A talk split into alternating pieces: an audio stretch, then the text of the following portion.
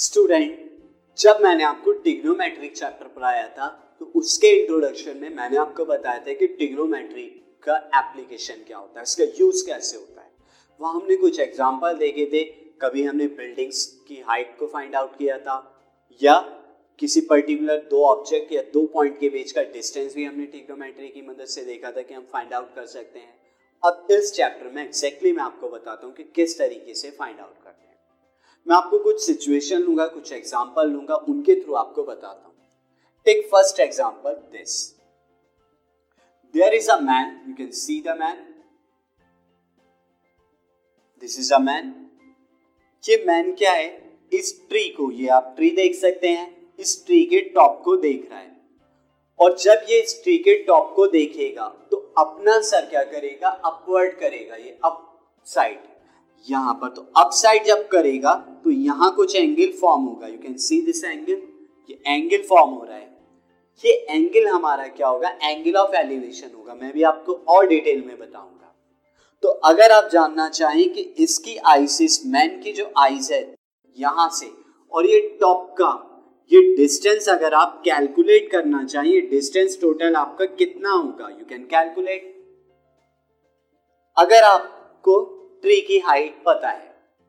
या अगर आपको ये डिस्टेंस पता है मैन का और इस ट्री का तो आप इस हाइट को निकाल सकते हैं, ये डिस्टेंस निकाल सकते हैं। अगर आपको ये गिवन हो कि उस मैन से ये ट्री जो है, ये कितनी दूरी पर है। ये अगर आपको पता हो तो कोई एक साइड और एक एंगल आपको पता होना चाहिए, बाकी दो साइड आप निकाल सकते हैं इजीली या एक और सिचुएशन ले ले। अगेन एक बॉय है, ये बॉय क्या कर रहा है? ये काइट को फ्लाई कर रहा है स्काई में। और ये जो है, हमारा स्ट्रिंग है। आप देख सकते हैं, ये स्ट्रिंग है। ना ये जो बॉय है, अगर हमें पता है कि स्ट्रिंग की लेंथ कितनी है काइट से तो हम क्या फाइंड आउट कर सकते हैं, ये काइट कितनी ऊंचाई पर है, यानी कितनी हाइट पर क्या हो रही है फ्लो कर रही है फ्लाई कर रही है हमारी। नाउ स्टूडेंट अब अगर मैं आपको यहाँ पर दिखाऊँ, ये बॉय बॉय की हाइट तो हमें अप्रोक्सीमेटली पता होगी। और ये हाइट आपकी, ये आपको बॉय की height this for example this is 1.2 metre ये 1.2 मीटर है। ये 1.2 मीटर तो ये वाली जो हाइट है, यानी रेफरेंस हमने ग्राउंड से लिया ये भी 1.2 मीटर की होगी। तो हम यहाँ पर बता सकते हैं कितनी ऊंचाई पर ये काइट जो है फ्लाई कर रही है। अगर हमें स्ट्रिंग पता और ये एंगल पता हो, ये वाला एंगल नाउ स्टूडेंट एक और सिचुएशन ले लेते हैं। दिस सिचुएशन यहाँ पर एक मैन है। ये मैन क्या है? एक बिल्डिंग के टॉप पर से नीचे कहीं पर ये point for example this point को आप ले लीजिए। ये पॉइंट आपका पी है। इस पी पॉइंट को देख रहा है। तो यहाँ पर जब ये नीचे की तरफ़ देखेगा तो नीचे की तरफ़ ये सर रखेगा, अपना सर क्या करेगा? डाउनवर्ड करेगा। तो यहाँ कुछ एंगल हमारा क्या होगा? ये एंगल फॉर्म होगा। अच्छा अगर आपको यहाँ पर पता है कि इस पॉइंट और इस बिल्डिंग के बीच में कितनी दूरी है, यानी ये दूरी आपको क्या है? नोन है। दिस बिल्डिंग और उस पॉइंट के बीच का डिस्टेंस तो आप क्या बता सकते हैं? हाइट ऑफ़ द बिल्डिंग बता सकते हैं। या उस मैन की आई से ये पी जो पॉइंट है, इस बीच के बीच की दूरी डिस्टेंस कैलकुलेट कर सकते हैं। कब? जब आपको एक साइड और एंगल हो आपको। इस तरीके से हम टिग्नोमेट्री की एप्लीकेशन से डिस्टेंस निकाल सकते हैं, दो पॉइंट्स के बीच का, दो पॉइंट्स की हाइट निकाल सकते हैं किसी पर्टिकुलर चीज़ की।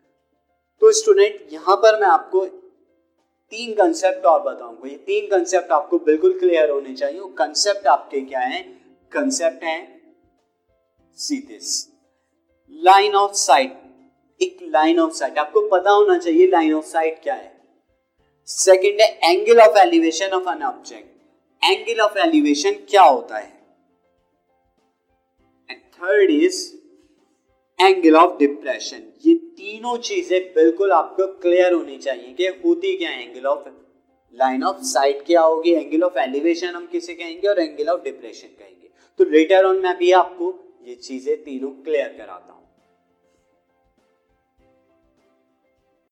स्टूडेंट अब मैं आपको कंसेप्ट बताता हूँ angle of elevation and angle of depression का कंसेप्ट क्या होता है। उससे पहले मैं आपको एंगल बता दूँ एंगल क्या होते हैं।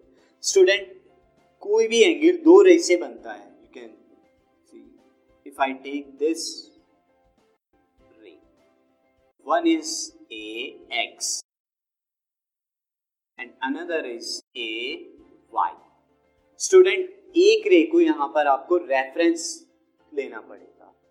रेफरेंस स्टूडेंट क्या सी लाइन होगी? वो लाइन या वो रे जिससे आप एंगल को मेजर करते हैं। तो ये यहाँ पर मैंने ए एक्स यहाँ पर A X is the reference line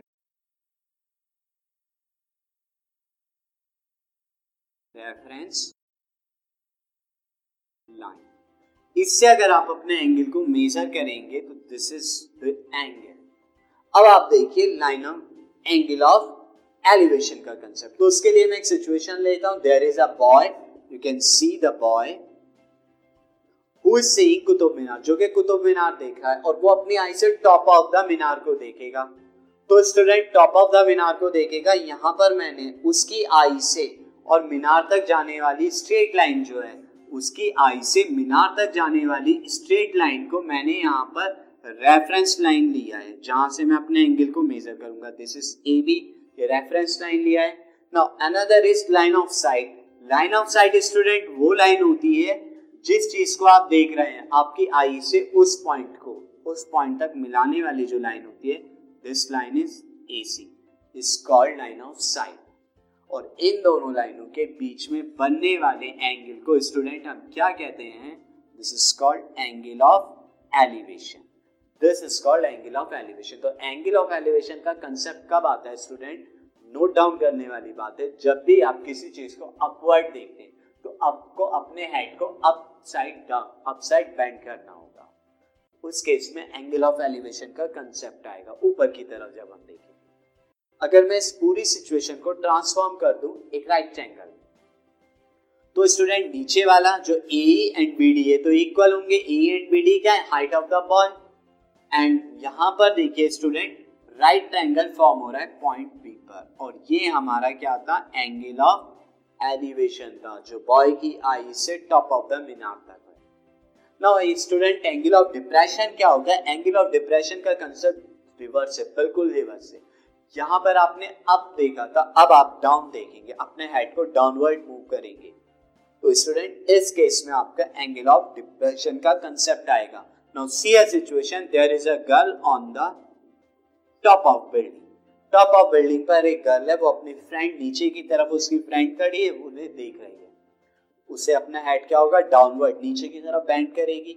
उस केस में ये लाइन ऑफ़ साइट है। ये आपकी रेफरेंस लाइन होगी जो एंगल फॉर्म हो रहा है दिस एंगल ऑफ़ डिप्रेशन और राइट एंगल आपका बन ही रहा है बॉटम ऑफ़ द बिल्डिंग पर।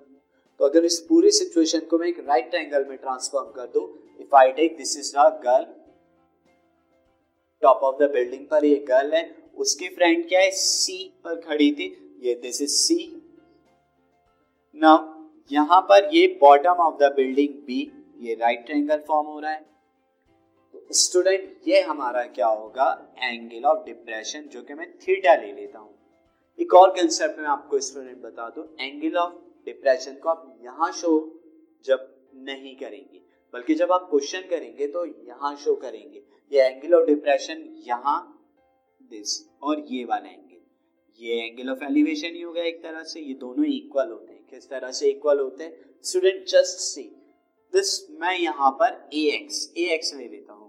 X is parallel to B C यहाँ पर ए एक्स क्या है? बी सी के पैरेलल है। A X is parallel to B C और ए से ट्रांसफर्स का काम कर रही है। सो so, स्टूडेंट देखिए angle X A C and angle A C, B. यानी ये दो एंगल जो बन रहे हैं एक्स ए सी और ए सी बी ये दो एंगल हमारे जो फॉर्म हो रहे हैं, ये हमारे, ये दोनों एंगल इक्वल होंगे अल्टरनेट एंगल तो इस केस में आप, जब भी आपको क्वेश्चन करना हो, आप फिगर में दिखाइए एंगल ऑफ़ डिप्रेशन और साथ में नीचे की तरफ़ भी लिख लीजिए। So this is the angle of elevation and depression